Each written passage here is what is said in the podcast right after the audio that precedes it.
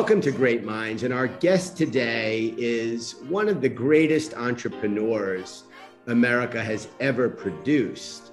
Uh, he is absolutely legendary in the business, and he's the author of a new book that is uh, really, really just phenomenal, that tells his story, is so inspirational. The book, No Red Lights Reflections on Life, 50 Years in Venture Capital, and Never Driving Alone. Our guest today is the great Alan Patricof. Welcome, Alan. Thank you for having me. Well, it's a pleasure. Alan, there are so many places to start, and I've been lucky enough to know members of the Patricof family, notably your son John, for many, many years. Uh, and uh, the book is just uh, fantastic. I had a chance to read it the last few days. I'd love to start by going all the way back to those early, early days when you were selling the Saturday Evening Post. And uh, that seemed to be the first of many entrepreneurial ventures that began for you right from the very beginning and some instilled from your dad and from your mom. But I'd love to go back to sort of the very beginning of Alan Patricof as the entrepreneur.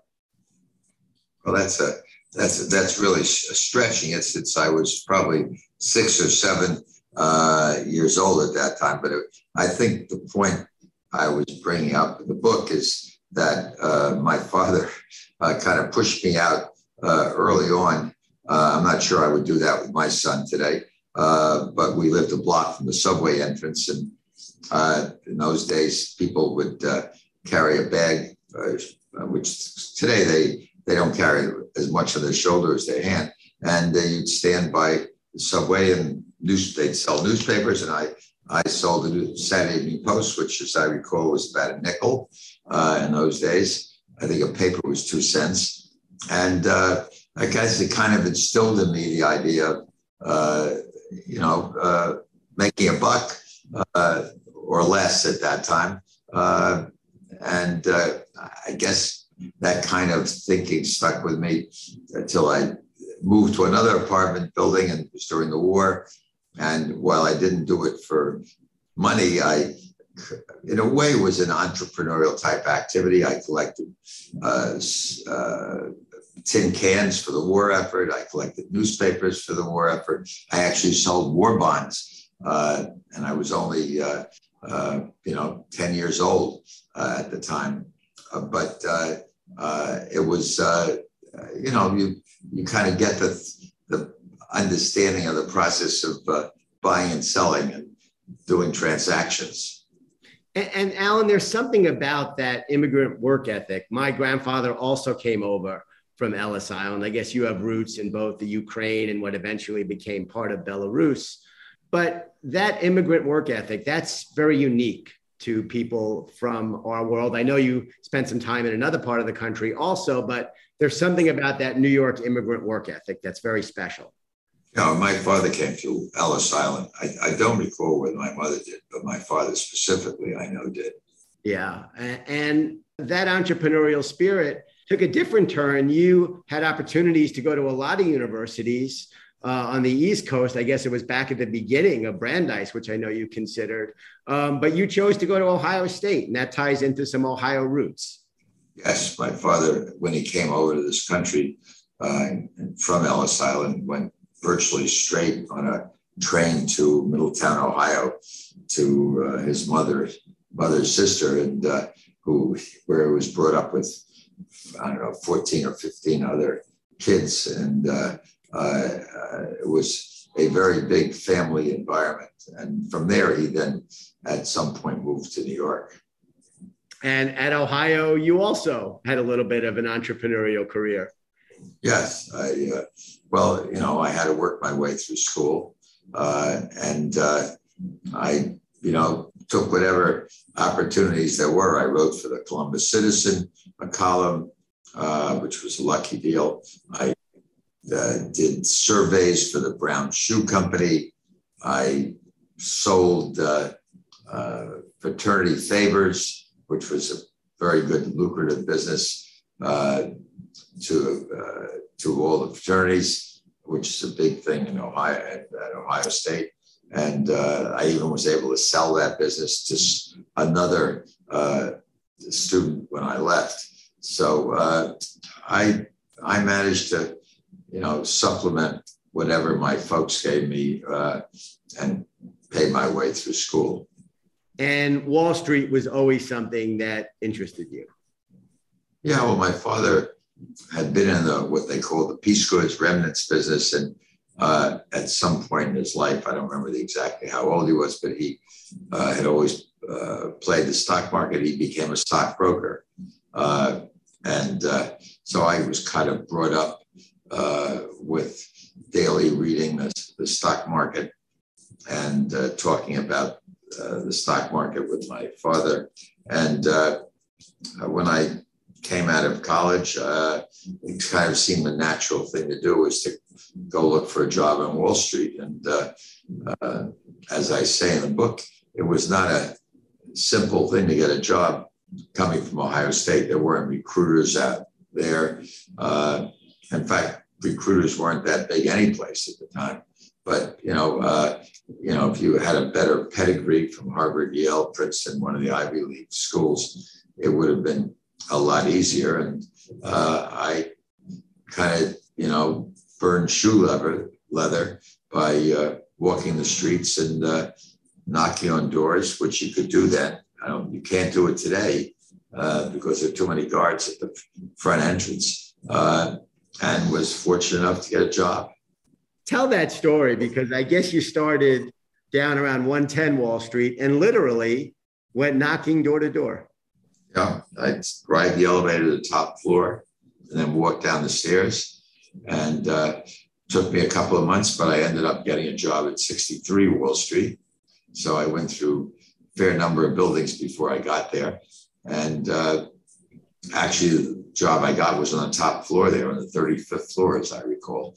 Uh, and uh, um, I was very fortunate that the job I got uh, was a really high quality job with an investment counseling firm with a great pedigree.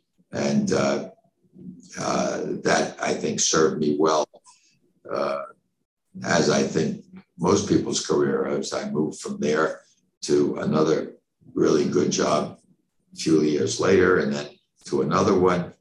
Uh, and I don't think the quality ever went down and it was one one successive experience after another. And very early on, after that tenure, I guess that was with Nason Thomas, that first job. Yep. Right. Yeah. And I want to jump around a little because there's so much ground to cover, but you end up in an office and your landlord is Bill Paley. Yeah. Well, he owned, uh, now you're jumping ahead to when I started my own business. I started my own business in 1970 and uh, we took a uh, an office. I, I love to say it was a, we took a full floor, which was one office. When you got out of the elevator, you turn left to one office, you turn right to another office. Uh, so, but nevertheless, I could say I had a full floor. And actually, later on, while I was there, I took a second floor, so I got two more offices, and uh, it was owned by the Paley Foundation. Uh, Bill Paley, for those who don't know, was the uh, chairman CEO, major shareholder of CBS. And uh, he not only owned, not only owned that building, but he owned what they call the Vest Pocket Park, which was right next door, which exists to this day, with a waterfall in the back and a place for people to sit on 53rd Street. And uh, he was a big fan of hot dogs, so he's, he opened up a hot dog stand uh, in the in, in the middle of this tiny park. Uh, so it was it was a kind of nice place to be, good location, and uh, it was a very happy days for us uh, in the start of Alan Patricof Associates. Okay, so we are going to jump around because there is so much ground to cover. Can we talk about New York Magazine, which you were the founding publisher of? I, I did not know that, and I, I, thought that was such an interesting part of the Alan Patricof story. Well, I wasn't the founding publisher. I was the founding. I was the founding president and and then chairman. Uh, the publisher was a guy named George Hirsch. Uh, oh, George, who did, uh, he was one of Fred Lebow's friends, wasn't he? Did Runner's World? He's now, exactly, and he's chairman of the New York Roadrunners Club. Sure. who I'm counting on to uh, let me in to to walk jog the marathon this year in November in New York. But uh, we'll see. I'm in training now. We'll see if I make it. I hope so. Uh, but uh, Clay Felker was the really creative genius behind New York Magazine, and uh, I helped to put it together financially with a man by the name of Armand Erpf, who was the uh, one of the senior partners at Loeb Rhoades at that time, and uh, we financed the startup. And the, the money that was put up, this was in 1967, before I started Alan Patricof Associates. Since you're backing up, uh, it kind of whetted my appetite for doing my own thing, but. Uh, uh, I was very intrigued with the idea of being involved in an actual operating business uh, as opposed to what I had been doing since I started uh, on Wall Street in 55, which was to really invest in public securities. So while uh, I was with my uh, uh, firm before I started my own, uh, they would do public securities primarily for a family group, but they once in a while got the opportunity to go into private investments. And New York Magazine was one of the opportunities. And nobody else in the firm was interested in uh, these crazy small deals uh, except me. Uh, and the uh, head of the investment firm, uh, which managed this family's money, uh, had relationships all over Wall Street that was always were always presenting opportunities for investment and uh, to be part of the club he would invest and uh, I was the one who got that uh, assignment to be involved with the companies. Uh, LIN Broadcasting was one of them also. another company was called, which which was in the, in the radio and television business, and another company called Datascope Corporation, which was in the medical electronics business. And my involvement with those companies, uh, I was on the board of all of them, uh, whetted my appetite to say, you know, I like this much more than buying stocks that go up and down every day based on psychological changes in the marketplace, inflation, uh, interest rates. Uh, these private companies have a dynamic of their own. And uh, I found it much more exciting. And that was the beginning, 1970, of my career that uh, goes on to today, 52 years later. And that was the Gottesman family who you were investing there in for yes. give or take 10 years? who had made their fortune in the pulp and paper business. So you start your own business. It's really that notion of investing and helping entrepreneurs grow, which has been so endemic to your entire career.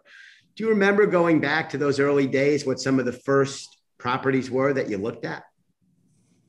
Yeah, well, I recall some of them in the in the book. I mean, I remember the very very first investment uh, that we made uh, as Alan Patricof Associates was in a company which at that time was called Revere Smelting and Refining, the abbreviation RSR, which uh, uh, was uh, a transaction that was uh, an odd, strictly not a typical venture deal, but it was a young, very exciting, talented uh, guy who really had a lot, in spite of his young age, had a lot of experience in the in the lead smelting and refining business. And wanted to buy a scrap operation in New Jersey, and we helped finance it. And uh, I'm proud to say that that company, uh, you know, over the years, many years, became, believe it or not, the largest uh, smelting and refining company in the world, not just the United States, not just in New Jersey where it started, but in the entire world, and has plants all over the world today and uh, is a multi-billion dollar company. And Alan, when you started the company back in 1970 and then later rebranded as you grew to Apax, the venture capital world was much smaller than it is now. You were really there at the very, very beginning. And arguably, if we were going to create a, uh, a Mount Rushmore, if you will, of venture capitalists, you would be on it. Talk about the landscape back then when you began and reflections now, all these years later, as you're still very much in the thick of it. It has grown so much and it's such a dominant force in global business. But back then in 1970, it was really in its infancy. Well, I don't think it was even called venture capital in those days. It was the deal business, it was the buyout business, it was uh, the word venture, as I recall, really uh, didn't become prominent until the mid mid 70s, uh, early, you know, somewhere around 73, 74.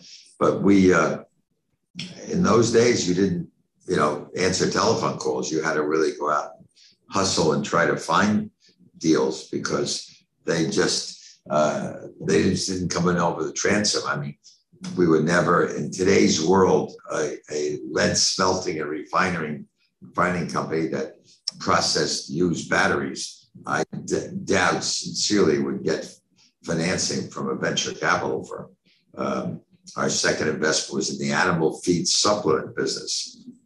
And then we started getting into plated wire and uh, uh, we invested in a network, in a company called Network Analysis, which really was at the very, very earliest stages of the internet. And so, you know, gradually technology took hold. And at the same time, in all fairness, you know, the West Coast venture business was starting. And because of where they were, Silicon Valley, uh, they probably had much more of a technology orientation. And I think to this day, uh, East Coast firms are not as uh, embedded in the technology world as the companies around San Francisco in particular. Uh, but uh, both both coasts have prospered, as have many many cities uh, around the country, because there is venture in every every uh, city you can think of in this country today, uh, and uh, it's been proven. I mean, we had a tremendous success in in my last iteration. I'm not, I don't want to jump too far ahead, but in in, uh, in uh, uh, Nashville. So I mean, and it wasn't in the music business. Uh, so uh, you know, uh, I think it's pretty honest to say that whether you're in Indianapolis, Columbus, Ohio, or or New York, or or San Francisco, if you have a good idea a good team put together. Um, there's capital locally and nationally to support it. And the hallmark seems to be consistent, which is you love working with young companies who are breaking out and starting something. Yeah, I would say that's pretty fair. I mean, I built Alan Patricof Associates and then uh, broadened it to an international firm and we changed the name to Apax, Alan Patricof Associates International. The was for the international. And then uh, it got so big that it re- really became a private equity firm and lost its roots in the venture business. And uh, I became less interested in that. Uh, you remember, I started out, my first fund, 1970, was two and a half million and when I wrote the book, I checked uh, early this year before the last galleys went in, and Apax internationally is now managing 75 billion. Excuse me, it was when I wrote the book 70 billion. Uh, I just checked recently because they've had some additional funds raised. They're now up to 75 billion. Uh, so it, it morphed away from venture, and I wanted to stay with the early stage world. And as a result, after a two or three year diversion into international development in early 2000s, uh, I started another firm called Greycroft, named after my house in East Hampton. The house wasn't named after the business, the business was named after the house. And it was designed to be a purely strict venture capital business doing early stage deals and even Greycroft now is up to the point it's managing a couple of billion dollars uh, 16 years later. And uh, uh, 17 years later. And uh, it too is uh, had this inexorable move into larger deals, uh, more established companies, and, and the venture business, while still very uh, prevalent at, Greycroft, is taken on less importance, which is inevitable when your funds are bigger. You've got to make bigger investments. And going back to 2006, the technology landscape was very different. Going way back, uh, you talked about uh, early days of technology at some of your predecessor firms, your own, and the ones that you worked for uh, when you were a very young man. But you've always sort of leaned into and seen the future on technology before most of us did. Where do you think that comes from? Oh, Alan, I, I don't want to, I'm not that prescient. Uh, uh, you know, I say luck, uh, analysis, uh, uh, you know, being curious, uh, all those things are important ingredients in building a venture portfolio and being in the business I'm in. I mean, you have to always look ahead, as you probably know from reading the book and knowing me as you do. Uh, two years ago, I decided to leave Greycroft and uh, start another firm at age 85. And I uh, thought I identified an area that was really virgin territory, which was the area of investing in anything to do with uh, the ageless, what I call the ageless generation. I, I said 60 and over, but I it's probably 50 and over. But you know, that's the fastest growing part of the population is the baby boomers. Uh, by 2030, there'll be uh, uh, more people over 60 than there will be under 18. Uh, and so we're investing. New firm is called Prime Time Partners, perfectly appropriately named, uh, which invests in products, services, experiences, technology, anything that relates to uh, serving this generation, which, as I say, is very fast growing and has a lot, has the most money to spend and has the biggest Rolodex. Yeah, no, I couldn't agree more. Let, us come back to that, but but before we well, you agree because you're approaching that generation. I, I, listen. I'm the last year of the baby boomers. I'm, I'm right there with you. 1964 uh, is my uh, uh, my roots. That's the last year of the baby boom. So let let's stick with uh, uh, Greycroft for a little bit longer, because you invested in some companies there that really became bellwethers for the future. Uh, the Huffington Post, I remember, and so many other investments. And before that, looking at companies like Apple and AOL, and you were there at the very beginning uh, today that that sector dominates the economy. Wall Street and the stock market goes up and down with the tech stocks as, as arguably the biggest weight uh, on there in terms of influence. Reflecting back on those early days at Greycroft, I guess you, you did see, we have to give credit where credit is due, a lot of where things were starting to go. Well, uh, first of all, AOL and, and uh, Apple were in Apax. They were not Alan Patricof Associates before he became Apax. Uh, Huffington Post was Greycroft. Venmo was Greycroft. Uh, my investment in Axios, uh, Skimm, uh, have all been Greycroft. Audible was a big investment, but that again goes back to Alan Patricof Associates days. Uh, uh, the uh, the founder of Audible, interesting, was recently honored by the PEN America Association, and uh, uh, he sold the company to Amazon about five, six, seven, at least seven years ago, maybe more, and uh, he's still running the company, uh, uh, which is very encouraging, and he's enthusiastic as ever. But uh, it, the one theme around all those companies you mentioned, they all have something to do with media. Uh, as you know, I also was very early on in the cellular business. And uh, most recently, I've kind of made a real, taken a real stake in the podcast business. Uh, and so media has been an area of my particular focus, expertise.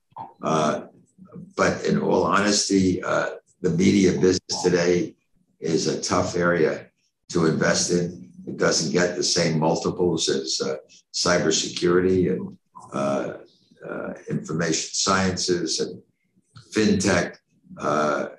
So there's uh, certainly for Greycroft, there's a lot less interest in uh, media investing, and I think that's probably true for a lot of uh, firms. Uh, you would know that as well as I would, uh, but uh, I still have an affinity for the media business. I must say, in prime time, we have not yet invested in a media company. The closest we've gotten is a company called Get Setup, which has a couple of million people online who are providing entertainment, education, services, uh, which is really all compensated for by the insurance plans who want to keep people at home more invigorated and more uh, feeling less lonely because loneliness is a big, big problem yeah.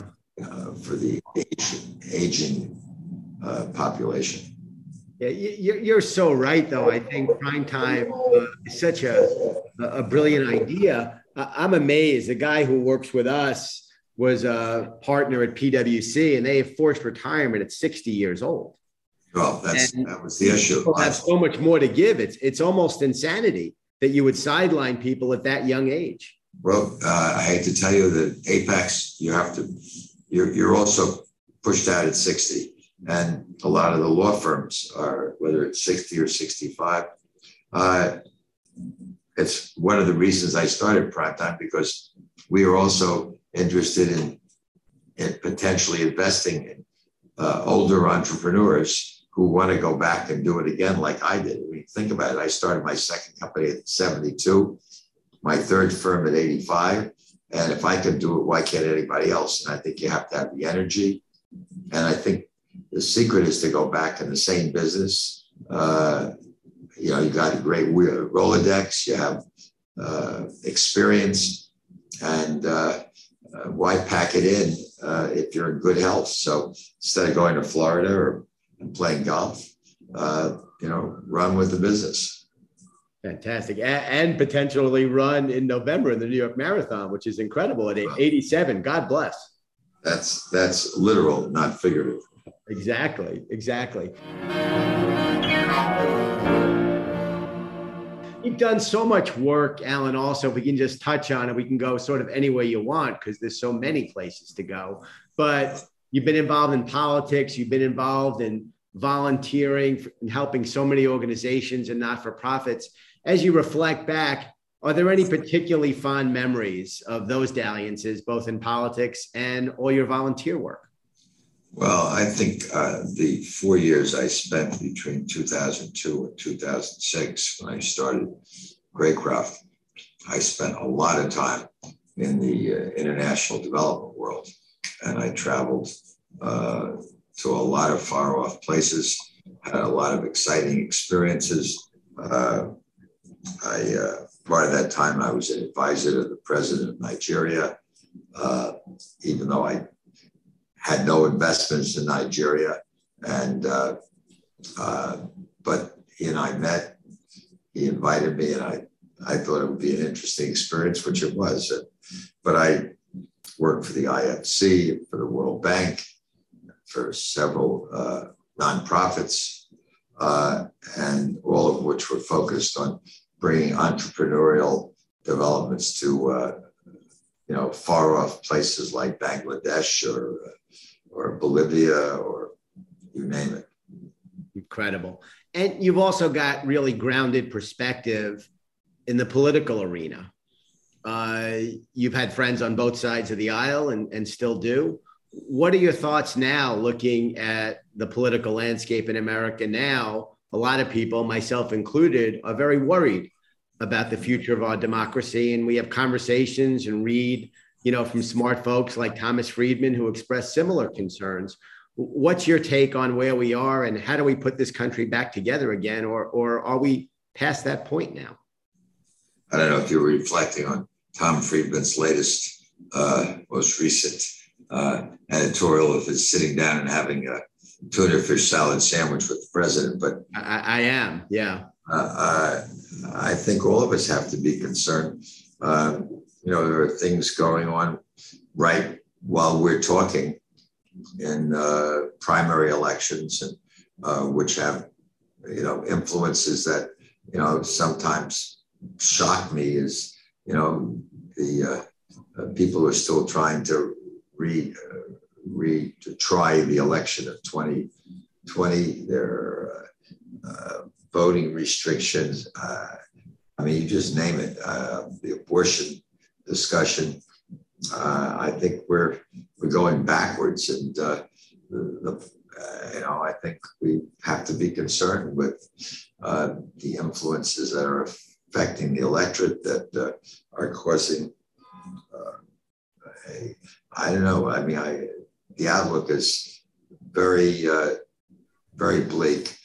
On the other hand, we seem to have come out of these things in the past. And so I'm, I think Biden's doing, for example, is doing a great job, great job against formidable odds. You know, he's put back to work so many people, and yet uh, uh, people, you know, at the same time, inflation's going up, and uh, uh people blame him for inflation uh, yet empl- unemployment is going down, employment's going up, wages are going up. Uh, but uh, when they take the polls, people are not feeling better about where they're at. And there are a lot of uh, extraneous influences that have made the general population not as not as uh, supportive or comfortable with where the country's going. So uh, I don't have the answer, uh, but I think we all have to be concerned by the issues that you know are confronting us today. Yeah, I, I think it's harder, but I agree with you that we have to find the optimism somewhere. And we have to get involved. I mean, I think if we want to see some of these things solved, I think we have to not just get financially involved, but I think we have to get, you know, become active. Yeah, no, I, I think you're right. All right, l- let's talk about some of the fish that got away. You told some great stories in the book, one about Howard Schultz and Starbucks in particular. But as you reflect back, going back to Alan Patricof Associates or Apax or Greycroft, are there some others that sometimes if you lay awake at night that you lament boy i i i sure nailed a lot but i missed a couple. Talk about some of the ones that got away. Well i talked about the fact that you know starbucks i missed completely because living in new york city i just couldn't understand how a coffee shop uh, chain of four coffee shops in, in seattle could provide anything that you didn't get in the multiple luncheonettes on every single corner of uh, New York. And so, you know, I had a parochial bias, unfortunately. Uh, but I also, I didn't have the opportunity to invest, uh, honestly. But when Travis, uh, I could never pronounce his last name from Uber, came came to see me at suggestion of someone from California, it was really to discuss what I thought about the possibility of uh, a new car service uh, in New York, and uh, uh, you know, my I, I, I, did, I didn't get it because if you walked out of my door, you could get run over by a black car in those days, and I didn't see that that black car opportunity in organizing it, uh, and I also thought the taxi commission and the taxi fleet owners were so strong that you would be fighting a very uh, formidable force in uh, New York. Again, uh, not realizing that there are lots of places in the country besides New York where that kind of service availability was a, would be a boon to transportation. But I, I wasn't, uh, it was really a discussion rather than uh, a uh, coming, he, he wasn't coming to me for raise money. The same thing in a way uh, WeWork, which uh, uh, we weren't investing in real estate. uh, never have. And yet I, I did see the opportunity that uh, shared was all you had to do was see one facility, which I saw when he had one on Barrack Street in New York. And I uh, immediately called the CEO of, of uh, Boston Properties on the New York Stock Exchange, where uh, I was on the board, and said, "You got to rush down here and see what's what the AAA buildings are going to face in the future with shared office space." And uh, uh, he got it. Uh, he caught on. it just was. I, I didn't see it as a technology company. Um, and I'm not sure it still is a technology company. I still think it is a real estate company and it's affected by real estate trends, although I think it is, you know, really revolutionized the, uh, the real estate, commercial real estate business uh, and uh, uh presented lots of alternatives to people taking full, full floors in office buildings, including major corporations. Yeah, no, I, I, think that trend is here to stay. So let's talk a little bit more about prime time. And uh, I love what you're doing there. I love this next chapter. We won't call it the final because you've got a couple left to write, but that's got to be exciting for you to be back helping entrepreneurs. And in this case, entrepreneurs who have been around the racetrack a few times.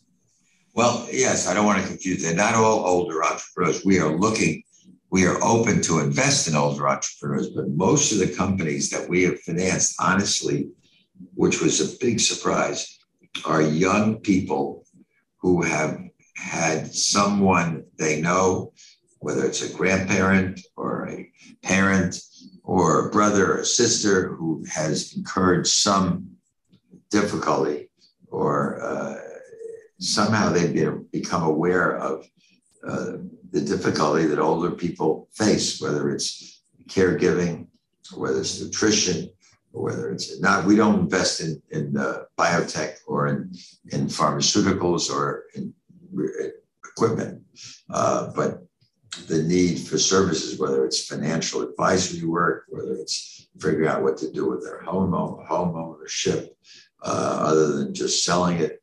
Uh, as I said, GetSetUp uh, we have one investment company called Carewell, which uh, is in effect a combination of Amazon and a surgical supply store.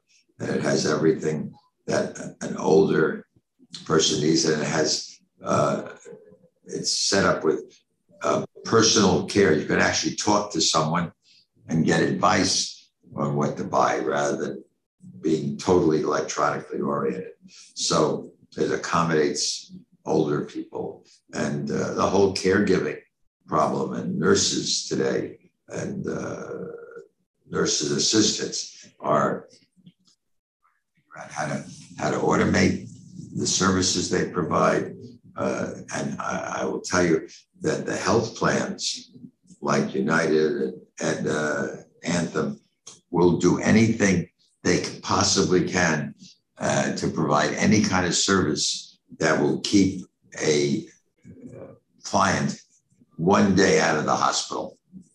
It's so expensive to put someone in a hospital that uh, they will provide services like GetSetUp. They'll, we have a company called Bold, which does um, uh, balancing, so it makes sure people don't fall because falls, uh, fall prevention is an enormous problem for uh, people.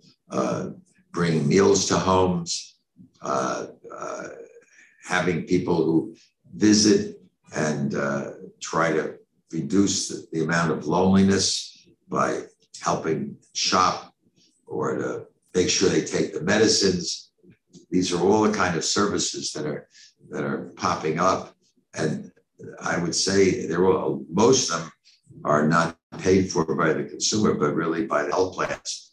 And uh, I say again, they want to keep people out of hospitals and of course, you have the whole end of life situation with, with hospice, that uh, service, which is very important. And you get into uh, trusts and estates, and you get into wills, and you get into burial and funerals. Uh, so there's all kinds of things that are, you know, become necessary to get an end of life. And people don't like to think about it. And uh, we're increasingly seeing younger people thinking about their older people and how, you know, before it happens. Well, and as you you hit the nail on the head, I mean, if you're in a very short period of time looking at more of the country being over 60 than under 18, you know, that's that's a huge area of opportunity.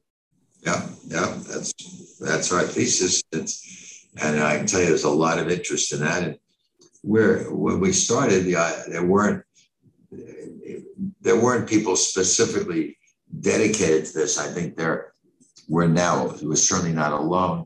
Uh, there are at least a half a dozen or a dozen other firms, not more, that are focused on this area. But I think a lot of the, the major firms uh, are focused on, uh, uh, you know, putting an investment in this area. Longevity is the key word. We have a, an interest in a very successful longevity clinic called Cenegenics, which has 20 clinics around the country and has developed very elaborate programs with nutraceuticals and with hormones and with testing and with monitoring and uh, that is designed to prevent you from getting diabetes, to prevent you from getting heart attack, hopefully to slow down the rate of uh, mental uh, or uh, you know uh, men, you know senility or Alzheimer's, uh, and they can slow them down and it can extend ages. As you know from my book, I intend to live to 114. So I have 27 years to go.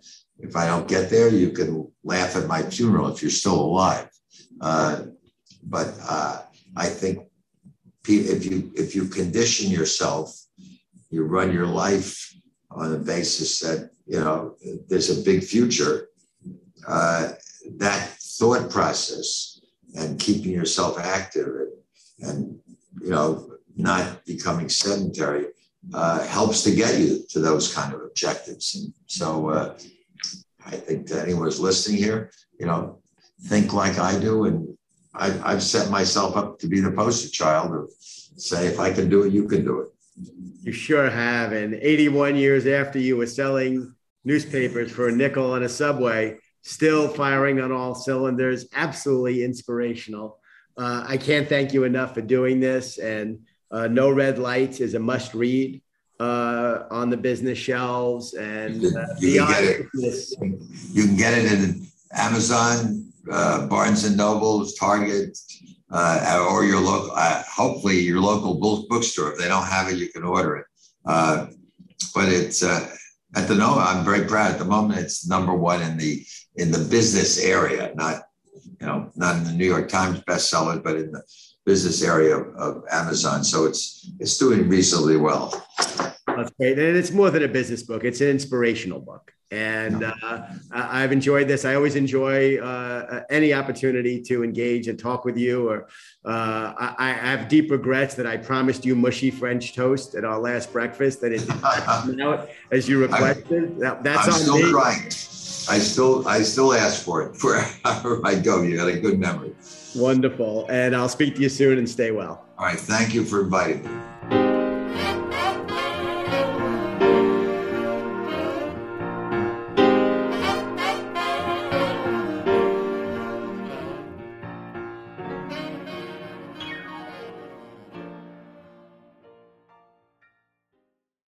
So much great Advertising Week content, so little time. Snackable AI is now helping you navigate podcasts like this one, event sessions, and other content with chapters, topic tags, and more. Find the insights that matter to you faster than ever before. Learn more at snackable.ai.